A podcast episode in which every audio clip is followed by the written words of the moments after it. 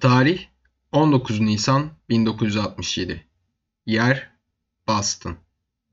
1897 yılından bu yana her yıl düzenlenen ve bu alanda dünyanın en eski maratonu olan Boston Maratonu'nda bir an ve o anın siyah beyaz fotoğrafı. Maratondaki atletler arasında 261 sırt numarasıyla Catherine Switzer adında bir kadın var. Maraton başladıktan birkaç dakika sonra koşanların arasında bir kadın olduğu fark edildiğinde herkes şok oldu ve bunu gören yetkililer onu dışarı çıkartmak, üstündeki 261 numarasını sökmek için alana girip müdahale etmeye çalıştılar. Gazetecilerin birbiri ardına patlattıkları flash ve çekilen siyah beyaz o fotoğraf spor tarihinin en ikonik fotoğrafları arasında yerini aldı ve sporun sosyal boyutunu gözler önüne serdi. Bazen bir fotoğraf milyonlarca kelime anlatabilir. Bazen bir kadın tüm kuralları değiştirebilir. The Moment'a hoş geldiniz.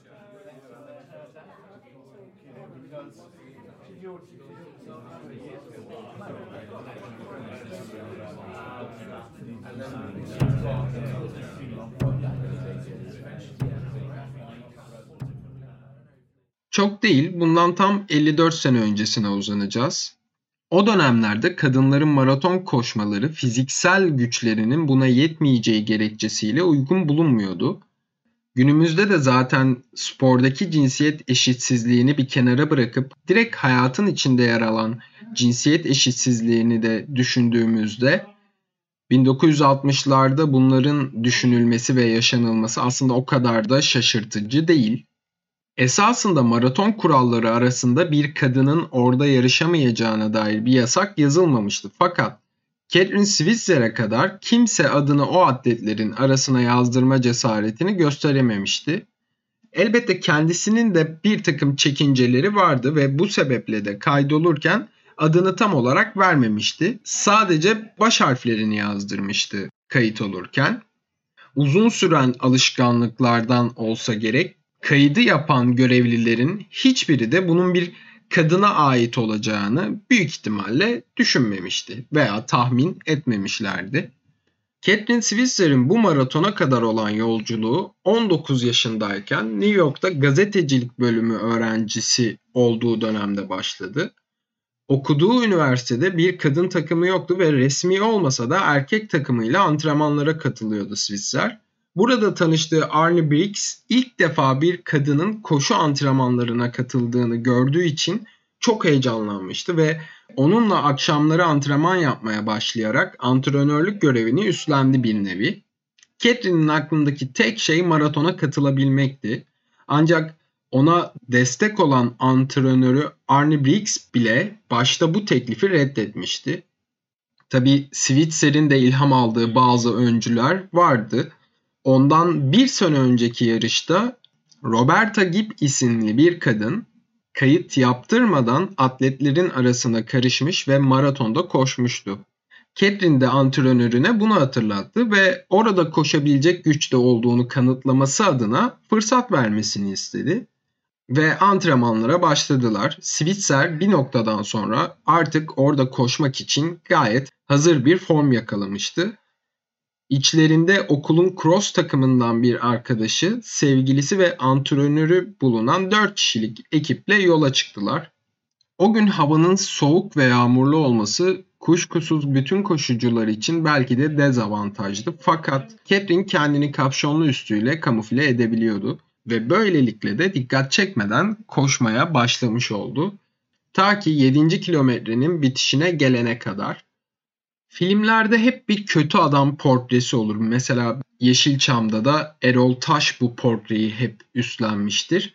O kötü adam karakterine çok benzeyen bir kişi ki bu hikayedeki kötü adam da Jock Sampley'dir ve kendisi Boston Maratonu'nu düzenleyenler düzenleyen organizatörler arasında yer almaktadır.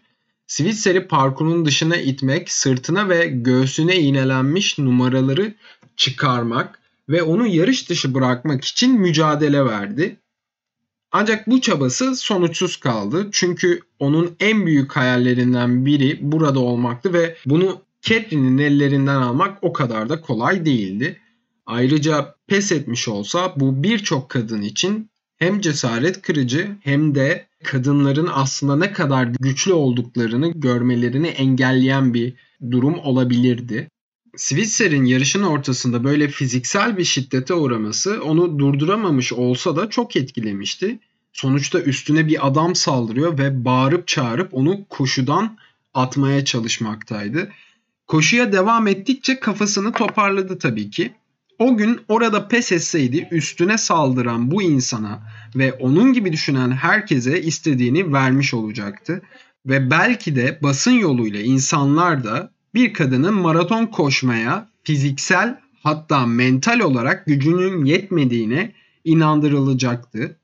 Kim bilir belki de çok daha uzun süreler boyunca kadınların alana girmesi yasak olarak yürürlülükte kalacaktı. Switzer bitiş çizgisini geçtiğinde birçok gazeteci onu bekliyordu. Ertesi günkü gazetenin manşeti olacak haberler için ona pek çok soru sordular. Neden orada olduğunu, koşmak için neden Boston maratonunu seçtiğini ve tekrar katılıp katılmayacağını merak ediyorlardı. Catherine kadınların burada olmayı hak ettiklerini dile getirdi ve kadınların bu hakkı kazanmalarındaki en önemli öncülerden biri oldu.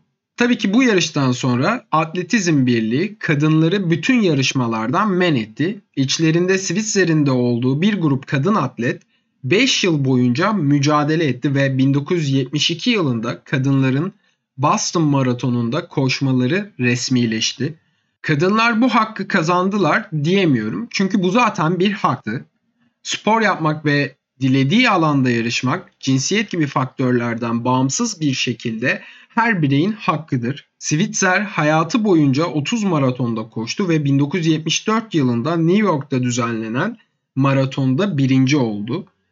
İçindeki gücü ve inancı her şeye rağmen kaybetmeyen Catherine Switzer, spor tarihindeki unutulmaz anlardan birinde başrol olması ve kadınlar için bazı kapıların açılmasında öncü olması ile birlikte toplumsal cinsiyet eşitliğinin savunucuları arasında önemli bir yere sahip olmuş oldu. Hala aktivizm çalışmalarına devam etmekte Switzer.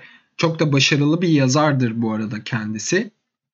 Sporun ikonikleşmiş anlarını konuşmaya çalıştığımız The Moment serisini aslında kafamızda oluştururken de benim aklıma gelen en ikonik anlardan biri olan Catherine Switzer'in Boston Maratonu'ndaki çekilmiş o siyah beyaz fotoğrafıydı. Aslında her şey tıpkı bu fotoğraftaki gibi. Siyah beyaz bir fotoğraf ve tüm o karanlığa, siyah beyazlığa arkadan çekilip itilmeye rağmen hayat tüm renkleriyle, tüm güzellikleriyle onu kabullendiğimizde akmaya devam ediyor. Ben Eren Göktepe, Victory Podcast'ten The Moment'ı dinlediniz.